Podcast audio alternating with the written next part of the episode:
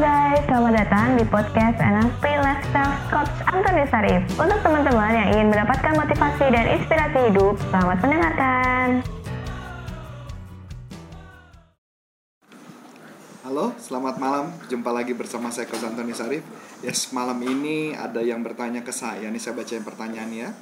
Jadi saya pikir saya jawab aja langsung via video biar lebih enak. Jadi selamat malam coach. Eh, yang baik tolong tanya bagaimana cara mengetahui bahwa orang tersebut mempunyai potensi diri. Lalu bagaimana cara membangkitkan dan mengoptimalkan potensi kemampuan dirinya.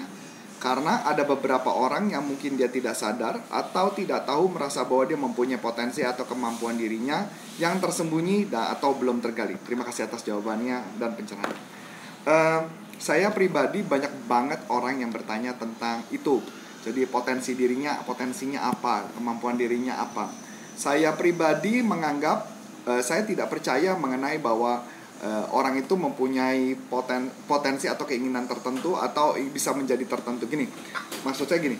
Saya percaya bahwa di dalam dunia NLP kami mempercayai bahwa setiap orang bisa menjadi apa pun yang dia mau walaupun sebenarnya ditanya apakah dia bakat atau nggak bakat saya nggak percaya ada istilah bakat bakat itu terjadi kalau orang itu mau bekerja keras. Bakat itu baru terjadi kalau dia mau usaha. Itu kalau saya kasih gambaran.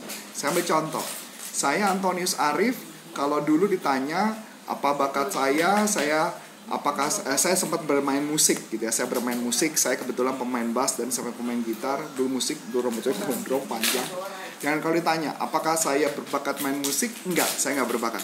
Tapi saya suka musik dan saya bermain dengan sungguh-sungguh. Memang saya akuin kalau orang lain yang berbakat mungkin dia latihannya cuma 2-3 jam tapi udah sukses gitu jago langsung.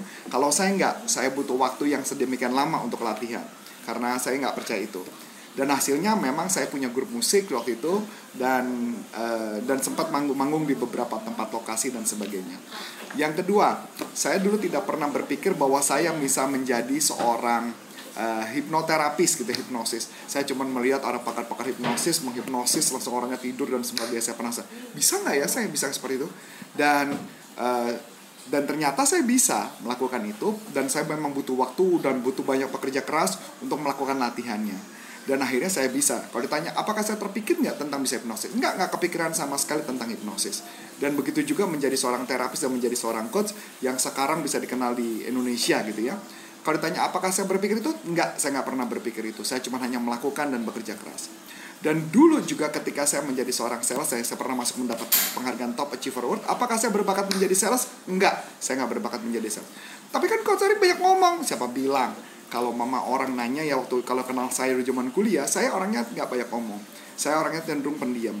Jadi bahkan di satu lingkungan saya di satu kampus saya uh, saya suka nongkrong di satu kawasan tertentu di lingkungan tertentu orang-orang banyak yang nggak ngerti tentang Antonius Arif loh. Nggak ada yang tahu tentang Antonius Arif bahkan kalau tanya Antonius Arif kadang-kadang ada beberapa yang mana ya orangnya karena memang saya nggak terkenal dulu. Begitu juga di SMA sama. Jadi saya percaya bahwa semua orang bisa berubah dan bisa mencari untuk mencapai apa pun.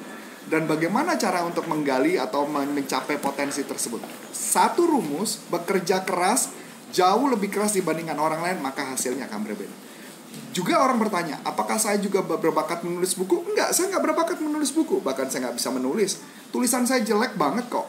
Tapi kenapa saya bisa menulis buku? Per hari ini saya nggak tahu apa udah 15 atau 16 buku. Dan bahkan sebentar lagi ada buku lagi yang tebel yang saya buat. Tapi karena kenapa? Karena saya mau bekerja lebih keras, bekerja lebih tekun. Apakah tulisan saya bagus? Enggak tapi beberapa orang bilang mengatakan tulisan saya lebih gampang dibaca, easy, lebih isi dipahami karena tulisan saya seperti berbicara langsung. Ya itu gaya saya karena memang saya bukan seorang sastrawan bisa menulis dengan yang bagus nggak bisa. Tapi jadi artinya kalau ada setiap orang datang coaching sama saya, coach, uh, apa potensi saya? Saya memang bisa menanyakan dengan uh, teknik passion test. Beberapa contoh pertanyaan yang mungkin saya bisa bantu buat anda passion test ya. Pertanyaan pertama adalah ada nggak pekerjaan yang di mana anda bahkan uh, rela-rela untuk bangun pagi kalau di hari libur kalau anda bangun pagi di hari libur dan anda passion banget untuk bangun itu berarti adalah passion anda. Itu adalah uh, keinginan anda. Yang kedua misalnya contoh lagi. Ada nggak misalkan contoh kalau anda bersedia tidur malam itu karena hal apa? Anda bersedia tidur malam karena hal apa? Jadi bidang tertentu ada tidur karena apa dan itu adalah uh, punya passion punya punya ke sana. Atau lagi pertanyaan lagi kalau Anda masuk di TV acara show-show misalkan kayak Kick Andy atau uh, hitam putih dan sebagainya, kira-kira Anda mau diwawancara dalam berkaitan dengan hal apa? Nah, itu adalah uh, bagian yang bisa dikatakan punya punya passion di sana. Tapi kalau ditanya apakah waktu ketika saya suka musik, apakah saya juga akan berbicara tentang musik? Yes, saya akan berbicara tentang musik. Waktu ketika saya berbicara tentang hipnoterapi dan penyembuhan, apakah saya akan juga untuk uh, mau bangun rela-rela pagi? Yes, saya juga mau itu.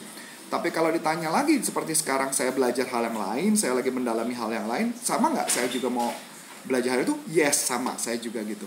Jadi artinya saya mengatakan setiap orang mempunyai Eh, tergantung apa yang dia mau lagi kejar, apa yang dia mau capai. Balik lagi seperti itu. Jadi tapi memang bisa disimpulkan dari seluruh bagian tersebut apa sih benang merahnya? Benang merahnya cuma satu kalau dari dari saya, yaitu adalah mau membantu orang supaya hidupnya jauh lebih baik, jauh lebih sukses lagi. Jadi itu yang saya pikirkan.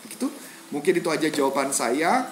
Uh, semoga ini bisa membantu orang-orang nanya passion saya apa, apa impian saya, saya mau mencapai apa, uh, dan potensi saya apa. Intinya adalah kalau Anda percaya anda mau, Anda mau jadi apa pun, Anda pasti bisa. Maka percayalah pasti Anda sukses. Oke? Okay? Saya Antoni Sari mengucapkan terima kasih sukses buat Anda dan salam performan dan apa pun yang Anda impikan jadilah.